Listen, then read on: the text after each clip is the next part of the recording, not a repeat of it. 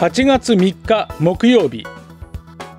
日本放送報道記者レポート2023日本放送の畑中秀也です。日本放送報道記者レポート2023このプログラムは日本放送の報道記者が政治経済事件災害からこだわりのテーマまで日々取材している情報をお伝えします。毎週木曜日の午後に更新しています。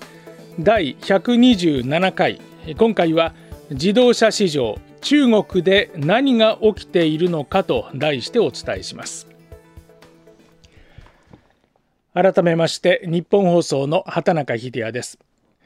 財務省から発表された6月の貿易統計では輸出から輸入を差し引いた貿易収支430億円の黒字となりました。実に1年11ヶ月ぶりの黒字ま。一因としましては、半導体不足が一服して自動車を中心に輸出が伸びたことが挙げられます。また、春先に発表されました国内自動車7社の年度決算では、売上高は全社増収となりました。原材料価格の高騰が依然響いていますが、円安が利益に寄与しているようです。一方、こうした業績とは別にちょっと気になる動きもありました。それは中国の動向です。上海モーターショー行った時に、これは正直驚きを隠し得ない部分がたくさんございました。特にあのバッテリー EV 等の電動化が進んでいるということの競争よりもですね、それがある意味当たり前になった上での、その差別化の要素としての知能化といった部分の競争が非常に活発に行われているという印象を持ちました。中国を訪れた際に、現在起きている変化のスピードは、私たちの想定をはるかに上回っていることを肌で感じました。これまでのプロセスや手法から脱却し、機動性ある事業構造に転換していく必要があると考えています。非常に厳しい戦いだったと思ってます。あの、私たちの想定以上にですね、やはり新エネルギー車、あの、内部へのシフトというのが進みましたし、来年期間の価格競争というのも進んできたと。トヨタ自動車、日産自動車、マツダの決算会見では、このように一様に危機感を示していました。まあ、さらに先月開かれたばかりの第1四半期の決算会見では三菱自動車の加藤隆夫社長日産の内田誠社長は次のように話しています。確かにあの厳しい状況ではないかというふうに思っています。EV がですね、えー、中国全土で見た場合に、まあ、生産台数がかなり過剰になってきておると、あらゆるところでですね、えー、まあ、値引き合戦といいますか、まあ、そういうものがかなり広がってきておる。そのビジネス環境としては、あの、良くないと。市場全体では、ローカルブランドの新エネルギーのシェアは、ここ数年で大幅に増加しており、新エネルギー車についても幅広い選択肢をしっかりと提供していくことが大変重要と考えています。日産ブランドに新エネルギー車のラインナップを前倒しで投入していくことを合意しました。中国から見ると日本の自動車市場世界の自動車産業はどのように見えるんでしょうか今回はこうした視点で掘り下げていきます中国情勢に詳しいジャーナリストで拓殖大学教授の富坂聡さんに聞きますと、なるほど、そこからは日本国内とは全く違う景色が見えてきます。これまでまあ EV になったら中国メーカー強いってことはずっと言われてたんですけどもいよいよそれが数字に出てきたということとでそういう中でその上海モーターショーもですね実はそのブースを見ると圧倒的にやっぱり BYD のブースに人が集まったということで日本車税の存在感がすごく薄まってると中国の街中はやはりもう電気自動車ばかりなんでしょうかね全体に今走ってる車の中では電気自動車が目立ってるというわけではないんですけどもその新規のですね売り上げの中ではもう半分以上はもう電気自動車が売れてるのでやっぱり圧倒的になってきているということですね。最新のやつはもう本当に何ていうんですかねあのデザイン性も含めて欧米の自動車メーカーも含めて危機感を持つで特に値段なんですよね。その身近な車のところで今回 BYD が出してきたのっていうのがやっぱり競争力すごくあると。中国では EV 電気自動車のみならず PHEV プラグインハイブリッドも人気 EV や PHEV は中国では新エネルギー車略して NEV ネブと呼ばれますがそれらを支えるインフラや自動運転技術も超速の進歩を遂げているようです。充電のスピードもどんどん上がってきてるんでものすごい急速に今できる。で実は太陽光パネルが敷いてある高速道路とかあるんですけども。でその走りながらこれ速度落とさなきゃいけないんですけど落としたらその走りながら充電もできる。駐車しながら充電もできるっていうことがまあ標準的に駐車場に今置かれ始めていますから。だからそういう意味ではその電池がなくなって走れなくなるみたいなことはよほど田舎に行かなければですね。あのそんなことはもう起きないという状況になりつつありますんで。だから加速度的にあの電気自動車が増えていく。知能化はどれぐらい？実際のところでは完全自動運転化というのは言えるかどうかは別として運転手のいないタクシーが走ってますよね今の段階では一応その実験的にやってるということで、まあ、商業ベースにきっちり載ってるかというとちょっと難しいと思いますけどスマートフォンで呼ぶとその番号が送られてくるんですよね。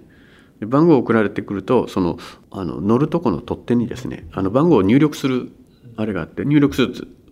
パッと扉が開いてで乗ると。もそれ、まあ、もちろん決済もね。これなぜここまで飛躍的に進歩を遂げているんでしょうか？だから2つの視点があると思いますね。だからその多すぎてものすごい過当競争になって勝ち残った猛者が中国市場をのあの電気自動車市場を作ってるという部分ともう一つはその、まあ、政府がですね温度をとってこれを育てていくということですね。これはですねあのガソリンエンジンでは何十年経っても日本に勝てないという見極めをですねこれは90年ぐらいにしてるんですよ中国は。じゃあ次の、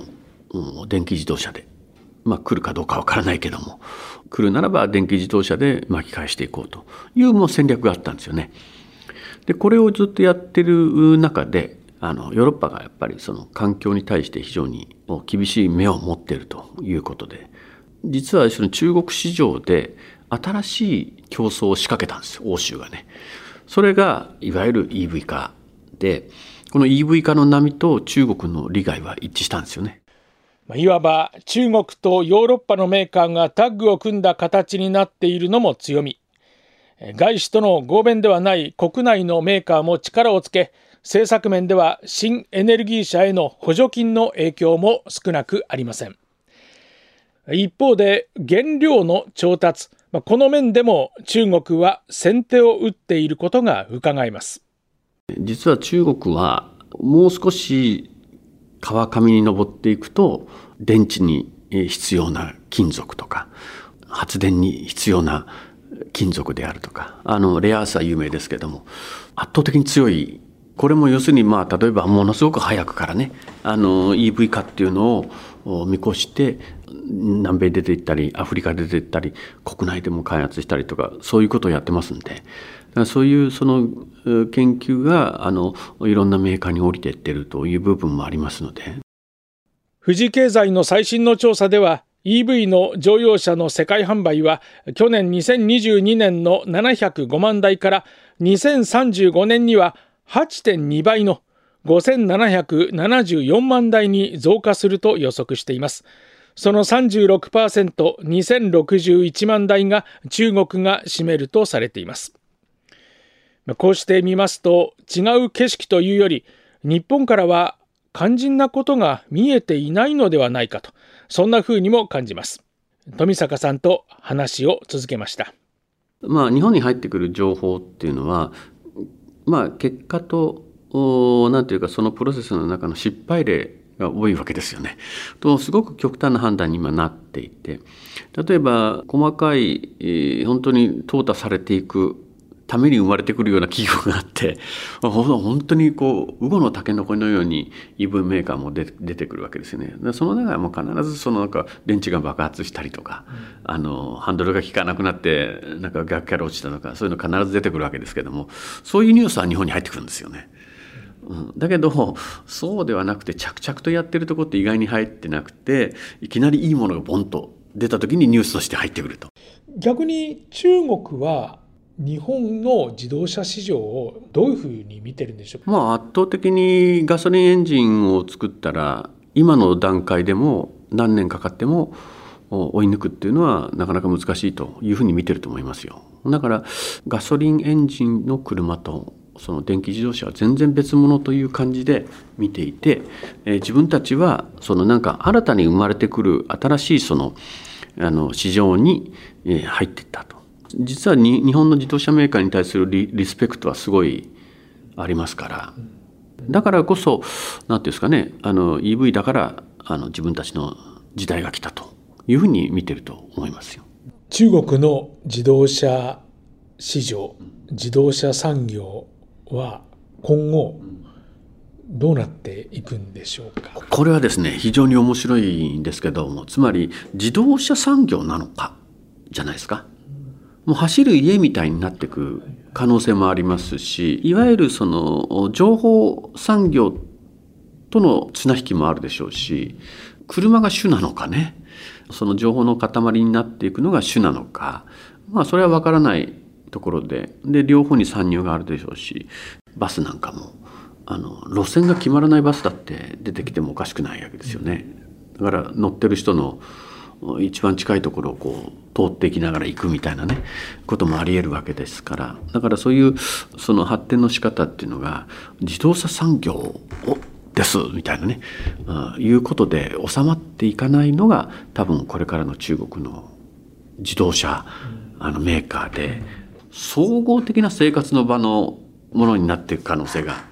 ありますよね。うん自動車産業という視点で見ると、まあ、今世界的なトヨタと、うん、フォルクスワーゲン。これをですね例えば BYD やゼーリーがしのぐというようなそういう時っていうのは来るんでしょうか？いや来ると思いますよ。それは絶対来ると思いますね。日本市場でどうかっていうとそうじゃないと思いますけども輸出された自動車の数はもう実際には中国は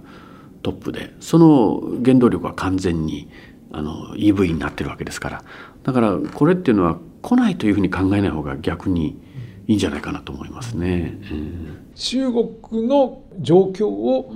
理解した上でさて日本の自動車産業はどうあるべきかどうするべきか、うん、私はですねガソリンで圧倒的な存在感を持ったからこそ EV がちょっと出遅れるということもあるのかもしれないけどもそうしたらその次に来るのは何かということでもうそこに目めがけてですね一気に動いていく方が早いような気がしますよ。あの EV の次頭の中にそれが別にあるわけじゃないけども次って考えた時にはですねやっぱり名前も聞いたことないような企業がスタートアップで出てきて短期間で化けるみたいなこういうその体質を日本の全体がね、うん、作って中国に対抗していくっていうのがやっぱりある意味理想だと思いますよ。日本の自動車産業にとっては厳しい指摘が続きましたがある意味世界の自動車を取り巻く環境を示していますしあるべき方向性の一つと言えるかもしれません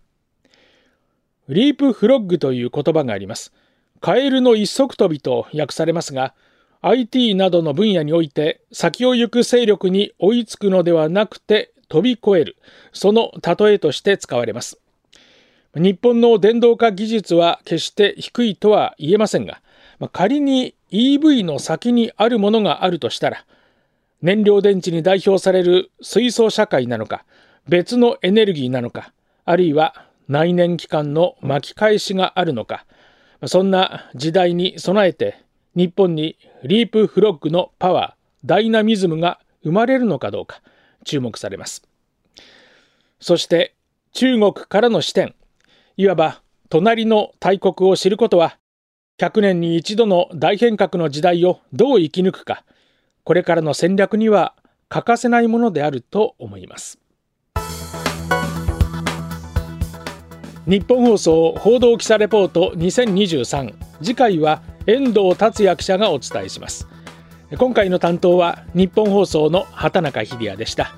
お聞きいただきましてありがとうございました。